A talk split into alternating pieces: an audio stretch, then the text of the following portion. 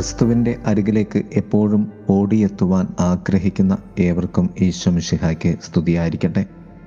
തിരുസഭ മാതാവ് ഇന്ന് നമുക്ക് നൽകുന്ന വചനധ്യാനം മർക്കോസിന്റെ സുവിശേഷം മൂന്നാം അധ്യായം ഇരുപത് മുതൽ ഇരുപത്തി ഒന്ന് വരെയുള്ള വാക്യങ്ങളാണ്. യേശുനാഥൻ ഒരു ഭവനത്തിലേക്ക് പ്രവേശിക്കുകയും അവിടെയും ജനക്കൂട്ടം അവനെ തേടി തിക്കിത്തിരക്കി ഭക്ഷണം പോലും കഴിക്കാൻ സാധിക്കാത്ത രീതിയിൽ നിറഞ്ഞു നിന്നു. അവന്റെ ബന്ധുജനങ്ങൾ പറഞ്ഞു അവന് സുബോധം നഷ്ടപ്പെട്ടിരിക്കുന്നു എന്ന്. മൂന്ന് കാര്യങ്ങളാണ് ഈ രണ്ട് വചനങ്ങളിൽ ഉൾച്ചേർന്നിരിക്കുന്നത്.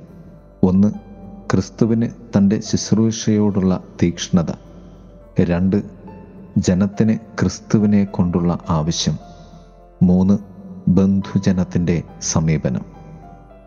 ഒന്ന് ക്രിസ്തുവിന് തന്റെ ശുശ്രൂഷയോടുള്ള തീക്ഷ്ണത. യേശുവിന്റെ ശുശ്രൂഷയുടെ തീവ്രത പുറത്തു കൊണ്ടുവരുന്നത്. തനിക്കും ശിഷ്യന്മാർക്കും ഭക്ഷണം പോലും കഴിക്കാൻ സമയമില്ലെന്ന വാദമാണ്. യേശുനാഥന്റെ ശുശ്രൂഷയിൽ അവൻ തങ്ങൾക്ക് വേണ്ടി ഉള്ളവനും തങ്ങൾ അവന്റെ അനുകമ്പയ്ക്ക് പാത്രീഭൂതരാണെന്നുമുള്ള തിരിച്ചറിവിലാണ് ആ ജനം അങ്ങനെ അവനരികെ ഓടിയണഞ്ഞത്. രണ്ട് ജനത്തിന് ക്രിസ്തുവിനെ കൊണ്ടുള്ള ആവശ്യം. എന്നാൽ ജനക്കൂട്ടം ദിവസം മുഴുവൻ യേശുവിന്റെ സന്ദേശത്തിനും അവന്റെ സഹായത്തിനുമായി ഒരർത്ഥത്തിൽ എല്ലായിടത്തും ക്രിസ്തുവിനെ തടഞ്ഞു നിർത്തുകയാണ് ചെയ്തത്. അവർക്ക് യേശുവിനോട് അവന്റെ ബന്ധുജനത്തെക്കാളും അടുപ്പമുണ്ടായിരുന്നു. എവിടെ നിന്നോ ഓടിവന്ന വെറോനിക്കയും അവനെ ഓർത്ത് കരഞ്ഞ ജെറുസലേം സ്ത്രീകളും അലക്സാണ്ടറിന്റെയും റോപ്പസിന്റെയും പിതാവായ കൗറിൻകാരൻ ഷെമിയോനും ഒടുവിൽ ഇവൻ യഥാർത്ഥത്തിൽ നീതിമാനായിരുന്നു എന്ന് വിളിച്ചു പറഞ്ഞ ശതാധിപനും ഒക്കെ ക്രിസ്തുവിലേക്ക് അറിയാതെ കടന്നു വന്നവരായിരുന്നു. ക്രിസ്തു സ്നേഹത്തിന്റെ ആകർഷണവും ഉത്തരവുമായിരുന്നു ക്രിസ്തുവിനെ അന്വേഷിച്ചു വന്ന ജനക്കൂട്ടം.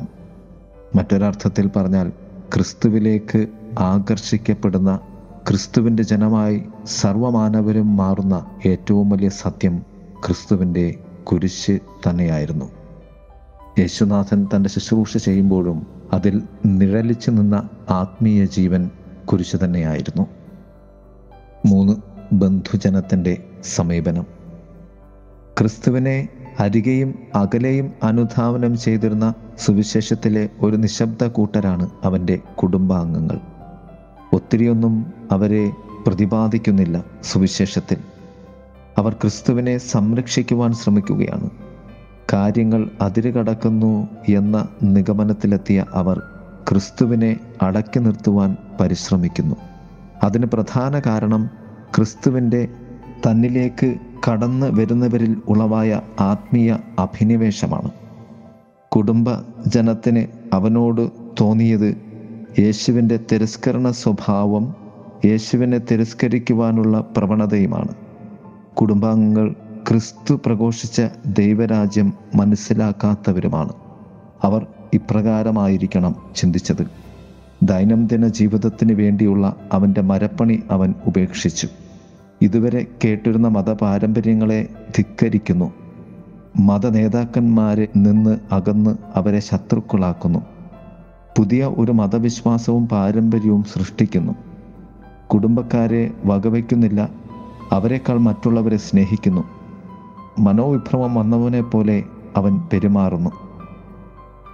ഏറ്റവും വലിയ സത്യം കുരിശിന്റെ വഴിയിൽ അവർ ആരും ക്രിസ്തുവിനോടൊപ്പം ഉണ്ടായിരുന്നില്ല എന്നതു തന്നെയാണ്.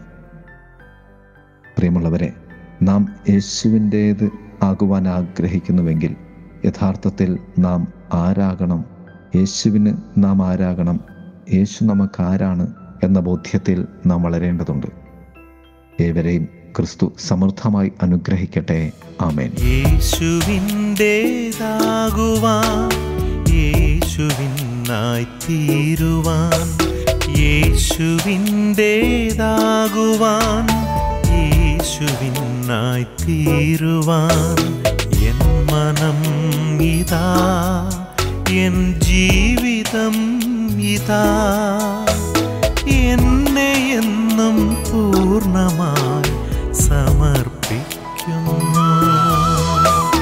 യേശുവിന്റേതാകുവാൻ യേശുവിനായി തീരുവാനെൻ മനം ഇതാ എൻ ജീവിതം ഇതാ.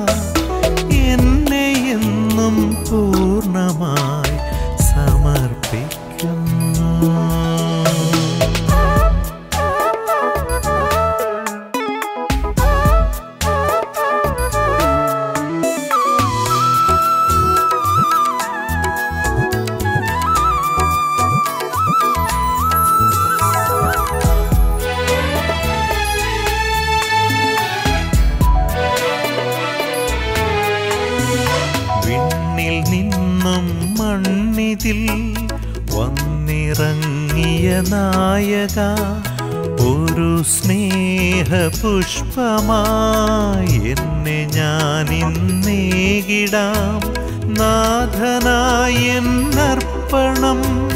യേശുവേ സമർപ്പണം. നാഥനായ എന്നർപ്പണം യേശുവേ സമർപ്പണം. യേശുവിന്റേതാകുവാൻ യേശുവിനായി തീരുവാൻ മനം ഇതാ എൻ ജീവിതം ഇതാ. എന്നെ എന്നും പൂർണമായി